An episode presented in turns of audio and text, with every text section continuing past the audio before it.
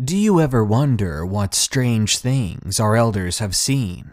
What stories lie behind those tired eyes?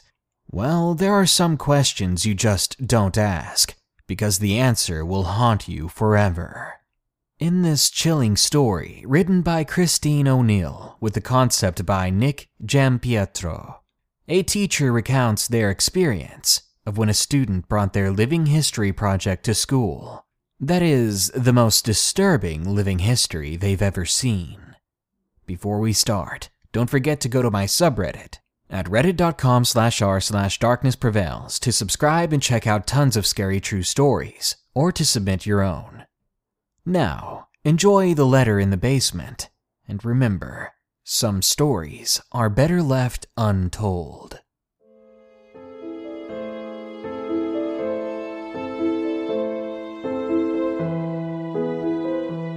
One of my least favorite parts about being a middle school history teacher is the living history assignments we give at the end of every school year.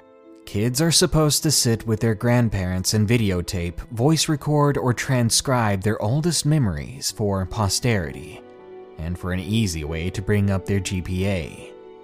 I've been doing this for 17 years, and when I collected the projects this time around, I assumed they would be as dull, if not duller, than usual. This had not been a particularly bright class. So I went home, poured myself a glass of wine, and prepared myself for a long night of I only owned two pairs of pants when I was your age, and my brother got beat with a newspaper for hitting a baseball into the neighbor's yard.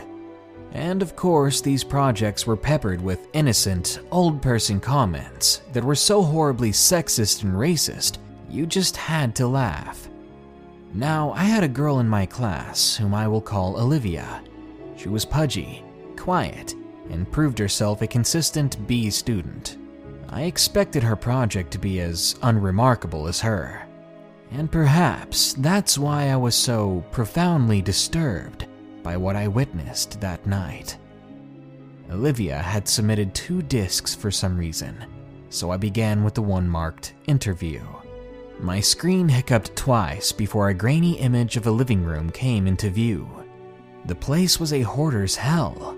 Olivia was curled up in an armchair clutching a notebook and looking like a scared animal. Across from her sat a man with a somber countenance, smoking a cigarette and staring at her expectantly. Go ahead, a woman's voice whispered from behind the camera. Olivia's owlish eyes flashed towards the screen, then back to the man. I'm here with my great uncle Stephen, she began almost inaudibly. He's going to tell us about his oldest memories from being in the army. Great Uncle Stephen looked like he'd rather be in a trench at the moment but he waited patiently for the questions to begin. Not surprisingly, Olivia read verbatim from the suggested question sheet I had handed out to the students. He answered her curtly. Once or twice I heard her mother whisper, Speak up, Olivia, from behind the camera. Typical boring crap. So I was intrigued when Olivia set down the notebook and asked, Did you like being in the army? That was totally off script. Great Uncle Stephen emitted a chain smoker's wheeze. nope. Glad to get out of my town, though. Where did you go? Balkans. Um, hmm, she said. I doubted she knew what the Balkans were, and my suspicion was confirmed when she asked, Was, uh, Balkis very different from here? Yeah. Mom cleared her throat from behind the camera, perhaps encouraging Great Uncle Stephen to be a little more forthcoming. But Olivia seemed genuinely interested. Uncle Stephen, she asked, what is your very worst memory from the army? The old man crushed his cigarette in the ashtray, then slowly lifted himself out of the chair. I'll be back, he mumbled. Then the camera cut off, when the screen flashed back on, everything was the same except Great Uncle Stephen had several pieces of paper and plastic sleeves laid atop all the crap sitting on the coffee table. One he held in his hand. I was a kid when I enlisted, he said, looking at Olivia. Your brother's age, he told her. Olivia nodded. I never saw combat. Both of my deployments were to cities in Eastern Europe that had been destroyed by civil wars. Everything was a mess. I felt like a freaking janitor. Mom coughed. Great Uncle Stephen sighed and looked at his papers. My unit was assigned to a school that had been obliterated by all the violence broken windows, caved in rooms, and for some reason, the part that got to me the most was that the school had been like this for years before we got there. No one had lifted a finger to try to fix it. I saw kids walk by it on their way to go beg for money, or whatever crap they did. The camera dipped towards the floor as I heard Mom whisper harshly at Great Uncle Stephen. I couldn't make it out what she was saying, but it wasn't hard to imagine. Do you want to hear this story or not? I heard him bark in response. Then you better let me tell it how I want. Mom, Olivia chimed, please stop interrupting. Are you presenting this in front of the class? No, Mom, we're just handing it in to the teacher. I'm sure he's heard worse words before. Great Uncle Stephen contributed helpfully. I wasn't a he, as a matter of fact. But other than that, the statement was accurate. The camera was lifted, and after a couple of blurry focus adjustments, the shot was the same as before. Uh, I'm talking too much anyway, he grumbled. He lifted the piece of paper in his hand and close to his face. In the basement, I found this letter. I didn't know what it said, but I had a buddy of mine translate it. So I'm gonna read it now and then I'll tell you what I saw in that basement. A chill ran down my spine. Mom zoomed in to Great Uncle Stephen and his letter. His palsied hands trembled as he held up the paper, and this is what he read Dear Sir, I never loved my country. So many of these skirmishes are born from patriotism, a power struggle for the shards of a once great empire but I don't care what name my home has on a map. This fighting is senseless, and I stay as far away from it as I can. It was not these attacks and disorganized violence that took the lives of my wife and child.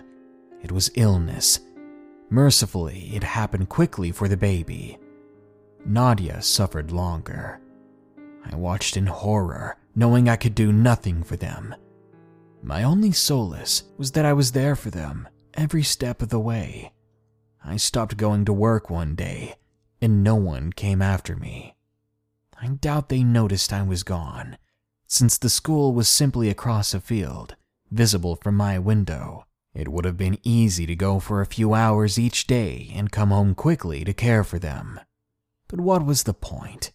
All I did was clean floors I was as useless to the world as I was to my family. I tried to take Nadia to the hospital, but the journey was too long and taxing. I brought her home and she died that night. After Nadia and the baby were gone, well, I don't remember much. I didn't leave my hovel, barely ate, barely slept, thought many times of taking my own life Tempting though it was, I felt paralyzed by my own helplessness. The one thing that kept me sane was my radio. I never turned it off once, even though I didn't listen to the words being said. In fact, the channel I got the clearest was in English, I think, which I don't speak a lick of, but the voices, the music and the true knowledge that life existed beyond this violent city sustained me. I've no idea how long passed before I saw the light of day again. I was dizzy from hunger, so finding food was my priority. My radio came with me, of course. Since I first holed myself up, it has gone everywhere with me. It talks to me as I sleep and as I wake. I don't know what it's saying, but I know I would die without it. Once I had some water and food, it occurred to me that the only thing left to do was go back to work. So I did. The following morning, I simply returned to the school where I was a janitor and I got back to work. Nobody made a big deal of it. Like I said, Nadia had been sick for a long time, and those who worked at the school knew it. I appreciate that no one had pestered me to come back to work during the hardest days of my life. The teachers never said much to me, but we smiled at each other in the halls, and that mutual respect was perhaps the reason I decided to come back at all. The place had gone to the dogs without me, so I simply grabbed my broom and rags from my closet and set to cleaning. Everyone is grateful to have me back, I know. And the best part is that nobody minds my radio. I bring it with me everywhere, and I keep the volume low enough not to disrupt the students. No one has ever complained. In fact, I suspect that they like it. The schoolhouse is not very big, but does require a lot of maintenance. The floors are always sticky and stained, so I spend most of my time mopping. Kids make messes, and I guess that's why I'm still in the business. Sometimes I have to move things around to make sure I get every spot on the floor beautiful and clean, but I take pride in that. And the repairs. The school always needs tune ups here and there, and I'm happy to help. Some days I'm reconstructing an old desk that broke, as I whistle along with the radio. Other times I handle more serious structural issues. Days when I have to work like this, I feel truly instrumental, like a cog in a larger machine. How could this school survive without me? It took me a long time, but I once again feel that I have purpose. There's a larder behind the school that's full of preserved food. In lieu of payment, I'm allowed to take as much food as I need. That arrangement is fine. What would I do with money anyway? I used to bring the food back to my home, just one field away from the school. But when I started sleeping in the basement, no one seemed to notice. This school, it's special to me, and I cannot leave it unguarded. When I'm besieged with memories of my wife and baby, I turn up the volume on the radio to drown out such thoughts. It works for me every time. Except this morning. Because this morning, I woke up to dead silence. I frantically examined the radio to see what had happened. I honestly can't tell you how many days in a row I've been using it. Did it simply live out its life and die naturally? I've spent the entire day trying to fix it most of this time I've been crying. I'm losing my mind without it. I've given myself until sundown. If I can't fix it by then, I'm going to take my life. I'm writing this because the sunlight is starting to die, and I know what my fate shall be.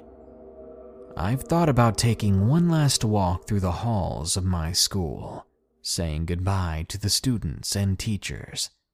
I know I will be missed, but I cannot bring myself to leave this room. I can't go anywhere knowing that my radio is dead in here. There are no more tears in me. It feels now like I can't catch my breath. I vomited what little food I had in my stomach, and I'm growing dizzy again, like I did after Nadia died. I am not long for this world. But before I take my life, I've closed the door to this room and stuck a chair beneath the handle. It's the only room in the basement and has a small casement that lets in just enough light for me to see what I'm doing. If anyone is kind enough to come looking for me, they should not be met with this gruesome sight. Perhaps they will see the door is blocked, smell my rotting body, and simply forget I ever existed but I've placed both my radio and this note outside the door. Kind sir, if you're reading this, I have one humble request. Please fix it. Save my radio.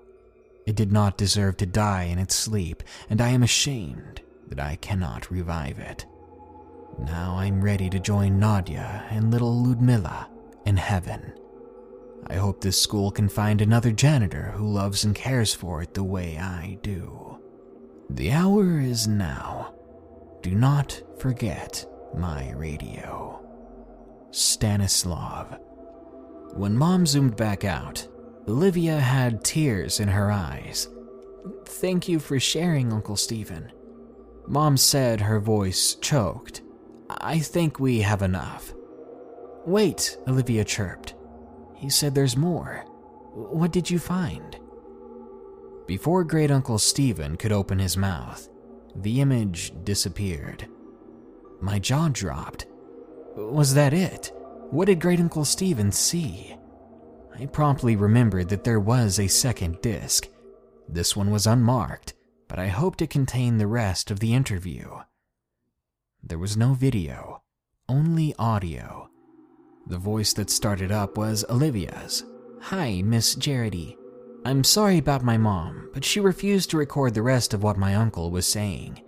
But I asked him to continue and secretly recorded the story as a voice memo on my phone. I remember you said earlier this year that history is written by the people who win wars. She sucked in a big breath, then commenced crying. But everyone's history is important, even if they're sad pathetic people, and even if they've never won a single thing in their life. I haven't slept through the night since I finished this project, but you have to hear what my uncle has to say. There were tears in my eyes, too. The sincerity of her words was beautiful. I was also flattered that she had remembered some trite phrase I threw around, because it was what my history teachers had said to me. Before I got too sappy over it, the audio began again. Fine, came Mom's frustrated voice. If you want to hear the rest of the story, fine, but this is not appropriate for a school project. Let me finish, Great Uncle Stephen snapped. If it's too much for you, help yourself to a snack in the kitchen. But Olivia wants to know what happened. I heard her mother mumble something and walk away. Olivia and her uncle were now alone. I imagined her looking at him expectantly. So, did you find the radio? Or did it get ruined when the school got blown up? He rasped, and I heard the distinct click of a lighter. That letter, he began slowly. It had a date on it. What date? she inquired hungrily. It was dated two weeks before we began rebuilding the school. But didn't you say the school had been destroyed like two years ago? Yes, replied Great Uncle Stephen. It had been. There was silence as I felt goosebumps on my arms. The images that came to my mind were almost too overwhelming to express. But Great Uncle Stephen put them into words effortlessly. Clearly, he had spent his whole life thinking about it. This man this Stanislav went to a vandalized, falling apart schoolhouse and cleaned up blood and rubble like it was spilled drinks and dust.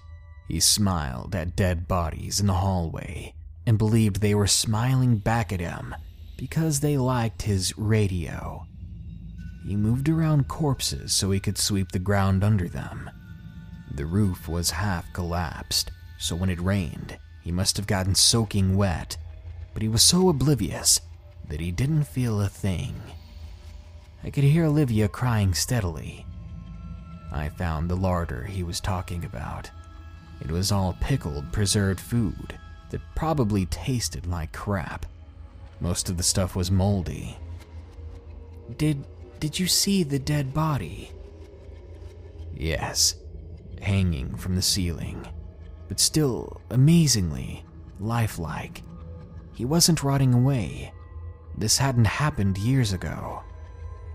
Did he look peaceful? she asked, a chord of desperation in her voice. Couldn't tell you. The smell was rank. and his face was blue and his eyes were bulging, like this. I imagined him demonstrating. Uh, and the radio, Olivia wept. I heard Great Uncle Stephen take a long drag out of his cigarette. It was there, all right, and it was still on.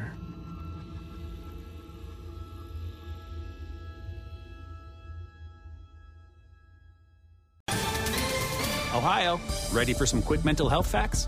Let's go. Nearly 2 million Ohioans live with a mental health condition. In the U.S., more than 50% of people will be diagnosed with a mental illness in their lifetime. Depression is a leading cause of disability worldwide. So, why are some of us still stigmatizing people living with a mental health condition when we know all of this? Let's listen to the facts and beat the stigma. Ohio, challenge what you know about mental health at beatthestigma.org.